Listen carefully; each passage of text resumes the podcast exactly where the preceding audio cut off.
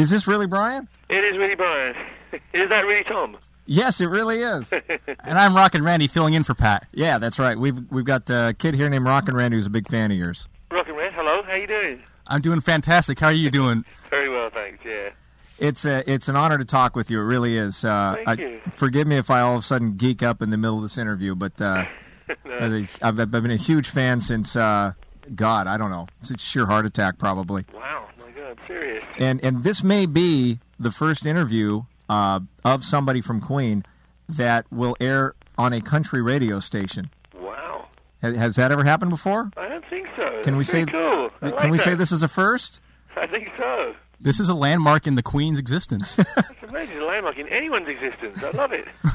and I'll tell you why that is. The reason I got into radio back in uh, 1982 was in my 18 year old brain, I thought the easiest way to meet Queen, my favorite band, would be to get into radio. And as luck would have it, my first job was in country radio, and I've been in country ever since. It's just kind of the way the gods have worked with me. So this is it. This is kind of the pinnacle of, of my career, right Good. here, We better enjoy it. right now. Uh, you know, one thing, just just so we can kind of tie everything together initially, uh, there so many country artists uh, have have cited Queen as an influence. Garth Brooks, I think, probably the biggest name. Uh, one of the, the more contemporary guys, Keith Urban. Um, do you ever cease being amazed by by people who uh, uh, come along, enjoy some success in music that that cite you guys as an influence? Yeah, it's. I feel very, very honoured and very fortunate. Um, yeah, it means a lot. I mean, to me, I don't like all this pigeonholing. You know, I, I always thought that music is music and passion is passion. You know, so to me, it, it's it's a little unfortunate that the divides are so rigid in a sense. And I like the fact that country artists get into us and and I get into them. You know. Um, Well, so it means a lot to me. Yeah, it's great. Uh, Are there are there any country artists off the top of your head that uh, that you enjoy or that, that you're impressed with? Well, Dwight Dwight Yoakam, I know, has done a great version of um, "Crazy Little Thing," which I have. I mean, I have a lot of stuff on my iPod. Mm-hmm. and uh, Hasty Dixie, of course. I mean, can- Dixie, get out of here! Really? I love those guys. Rock and roll. So don't yeah, don't tell me you're a fan of the song "Keeping Your Poop in Keeping Your Poop in a Jar." I have it on my iPod, and we have it. keeping keeping your poop in a jar is a big favorite. You've got to be kidding me! Oh my God. In fact, we've played it at the shows You've before, pl- oh, before just the gig. you have not. Yeah, I swear to God. Have you really? Yeah, because I give stuff to our sound mixer to play, and something's kind of weird and unusual. And yeah, we played that. People like it. Now you, men- you mentioned uh, you know, Dwight Yoakam's cover of "Crazy Little Thing." Um, What's the what's the strangest cover of a Queen song that you've ever heard? Um, there's a great version of "We Are the Champions" by some guy who's done it in a 20s kind of um, Temperance Seven kind of style. I've forgotten his name. If you had prepared me, I would have had it in front of me. But I have that on my iPod. That's that's pretty outrageous. Like a, like a style of Seaside Rendezvous, that kind of. Yes, kind of like, but very genuine, very authentic. You know, done with all the right instruments. Um, but sort of like a Dixieland jazz version of, of "We Will Rock You" and "We Are the Champions." That's pretty bizarre. Now, when when you guys were at your zenith in, in you know the late seventies through the mid eighties, and that's that's when I was a real fan, and it used to just cheese me off that r- critics never gave you guys your due, especially here in America. Yes, it's odd, isn't it? Yeah, I mean that's just the way it is. We've got used to it. But do you feel after all these years you have become one of a handful, I think, of iconic bands of that era? Do you feel vindicated at all, or is Um, I don't know. I think you have to learn to, to be your own judge. You know, you have to stand or fall on your your own convictions, and and we see all this stuff. You know, it kind of drifts by, and some of it's great. You know, some people love us, and then some people hate us and stuff, and occasionally people hurt us. You know, and people ignore us and stuff. but I think that's all part of being an artist. I think most artists would, would tell you the same thing. I mean, we have attracted a lot of kind of vilification, I have to say, in, in some quarters. Um, but um, But when you have so many bands today that cite you as an influence, or you have movies like Wayne's World that come along, or you know, it, it, it, that you got to sit back at the end of the day and go, "Yeah, we were doing something right." okay, I'm vindicated. I mean, to, to tell you what, I mean, to, to know that someone like Dave Dave Grohl. Um, Of the Foo Fighters, yeah. Foo Fighters, you know, and, and uh, Taylor Hawkins. To, to think that those guys kind of respect us and revere us and whatever. I mean, that means more than any any kind of you know any kind of miles of press or whatever. You know, it, it's the fact that people that that I respect like us that means the most, I guess. Um, on this tour with Paul Rodgers, and it's coming to, to the Bay Area uh, on uh, d- d- d- Wednesday, April 5th. Is that the date? Yeah, next Yeah. a week from Wednesday. Yeah. Uh, as a matter of fact, yeah, I remember a long time ago reading in a magazine that you, in particular, weren't real crazy about touring. Um, now that you're you're back and you're out and you're doing it, uh, d- does it feel different? Are you able to kind of savor it a little bit more? I'm enjoying it at the moment, I have to say, yeah. I mean, there was a definite moment when we were putting together this tour of me thinking, my God, do I really want to commit for seven weeks out there, you know, not being able to get home and stuff. I mean, you're talking to a guy who spent probably 20 years of his life touring for nine months of the year. Mm-hmm. You know, it, it, I'm not a stranger to touring, and there was a little bit of a reluctance to jump back in and sort of just ditch everything at home. But once you do it, you get the fever. You know, the, the blood starts to flow, and I've taken a great pride in getting fit and sort of match fit and rehearsed and stuff, and I am enjoying it. I have to say, it, it's been a, fantastic leg this American, this whole American deal.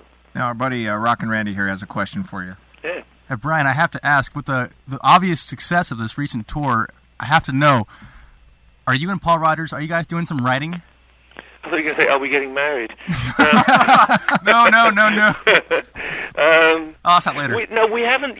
The funny thing is, you, there is a lot to do on tour. It's incredible. It's a very consuming thing, and really, all your energy is directed towards just the live situation. So we've worked together a huge amount, and, and I think the band is twice as good as it was when we were touring Europe six months ago. Um, but as far as writing, no, not much yet. You know, that would be a separate project. We do a, a new song of Paul's, which he he wrote in rehearsals, um, called "Take Love Where You Find It." Um, that's in the set, you know, and we've been getting, you know, we fiddle around the whole time. We we adjust the set and we try different arrangements and put different stuff in. We've just been putting Dragon Attack in and Under Pressure. So, actually, as far as new material, that's another trip, and I I would like to embark on that sometime. Um, I, in fact, just I've been listening to Return of the Champions, which is uh, just a terrific CD, Great. and uh, I'm just want the, the I love the way that you guys have mixed it up. I, I was expecting Paul Rodgers to be out there 99% of the time, and, and in reality, you and and uh, Rogers sing a a great deal of songs on this as well. And is that is that a true representation of what, what we'll see in concert too? Yeah, we mix it up. Yeah, it's nice. You know, there are some very Queen moments and uh, some quite intimate moments as well. You know, and, and Roger and I handle some of those. And then there's also some very Paul Rodgers moments. You know, we play Bad Company. We play. Um, You do a great job on, uh, with the guitar part. I feel like making love. thank you. I enjoy that. I love it. I just love it. I feel like a kid let loose in a candy store. You know, just being able to play those riffs. Like, All right now and can't get enough of your love. It's cool. It's great stuff to play. Were you guys uh, back in the day? Were you were you friends then, or, or were you were you rivals, or did you just kind of? No, we were fans, to be honest. Mhm. We are of, of an age, as you would say. You know, Paul's, a, I think, almost the same age as me. But in fact, those guys were out there on the road and being stars. They were rock stars when I was still really at college. Um, so free, that first free album, Fire and Water. No, not the first one. The, you know the Fire and Water album, hmm which has All Right Now on and, and loads of great stuff. That was kind of a bible for us when we were, I was, I was going to say kids, but students, you know. So um, no, we weren't friends with Paul Rodgers. The only time we bumped into him was when we went into Peter Grant's office a bit later on um, to talk about him managing us, um, which nearly happened. Um, and Paul Rodgers was just on his way out as we were walking in, so we said hi, like very respectfully, and that was it. so, Was he? what- I mean, it's it almost makes it sound like this whole thing was an impromptu chance encounter. It totally was, yeah. None of us were looking for it at all. Uh, Paul was very happy with his solo career. I was very happy with a different kind of life, Mhm. having having a home life, and um, and then suddenly you see a door open. Suddenly you look at someone and you realise that you could actually interact with them in the way that that makes great things happen. So that just there was just that moment, yeah. And as, as soon as it happened between Paul and me, I, I rang up Roger and said, "Look, this is something we never thought of, but what do you think?" and Roger went, "Yeah, what a great idea. How come we never thought of that?" Do you think that uh, Freddie Mercury would have been uh, proud of the success you've had with Paul Rodgers? Absolutely. I, I think it every day. I know Fred would be totally into it. He loved Paul Rodgers. And it's very significant that the show that we do now involves Freddie so much. If it if it weren't for Freddie, the show obviously couldn't happen at the moment. Uh, he's in there in spirit. He's in there with a lot of his songs, and you actually, you know, we involve a little bit of footage of Fred in the show, quite subtly. Um, so you're going to feel like you, that Fred is still very much a part of this when you see it.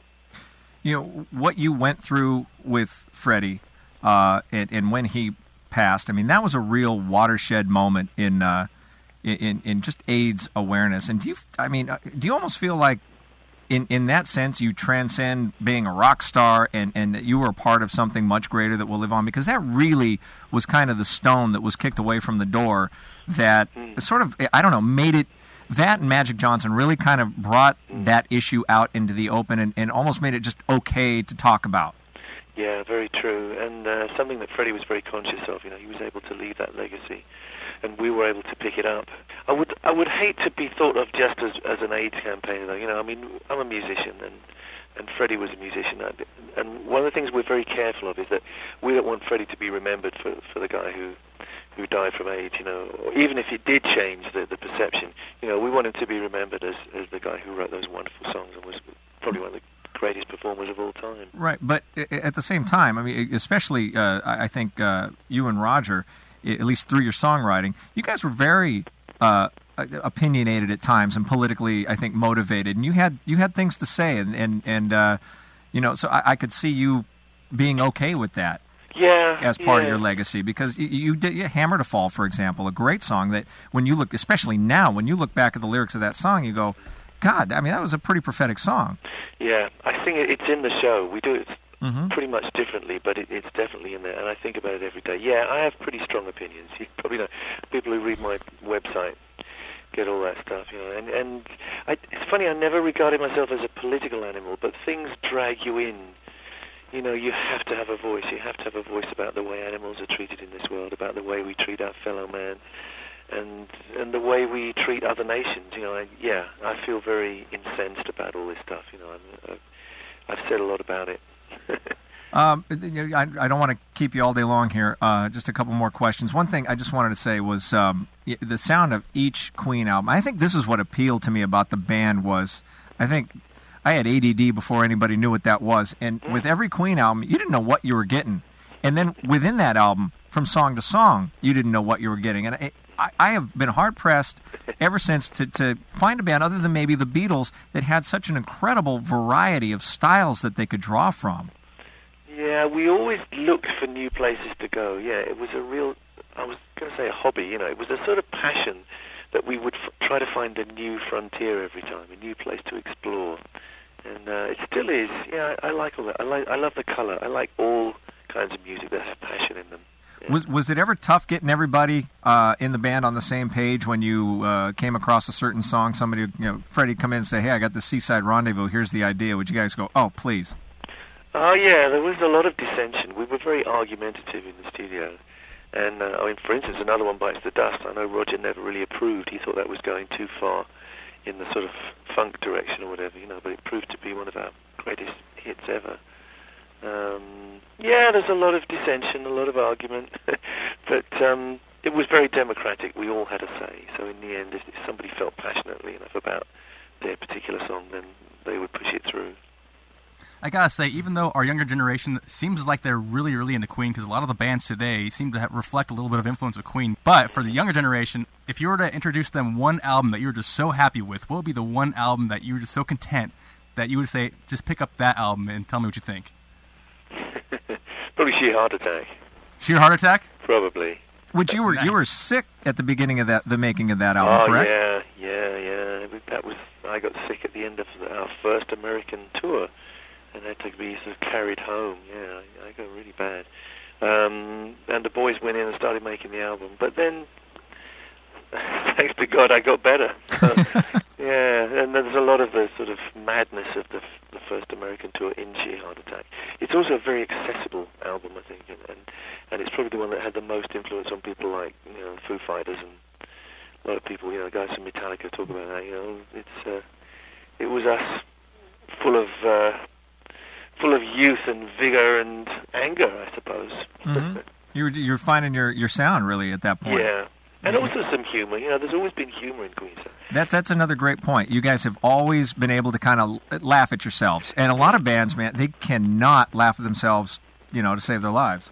Yeah, it's been a, a big part of us. We've always been our most severe kind of critics, and uh, I like that side. I, I think it's an, an essential part of life. I love humor. I mean, I love great comedy as well. Anyway, you know, we all do.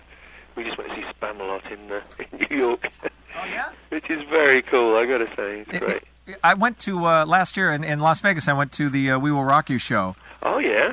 And when they they the whole time I thought that you guys had gone back into the studio and recorded the music special for it, and then at the end they pull the curtains back and there's like nine guys playing you, and it's like you know what. Brian May can do it by himself. It takes nine guys to recreate that. Look at that. Oh no, those guys are good though. I mean, they're all hand picked and hand trained, and you know, I mean, that was a great band in Vegas that we had there. I was sad to to break that up. You know, you had John Miceli, who's tours with Meatloaf. You got uh, Paul Crook, who's from Anthrax.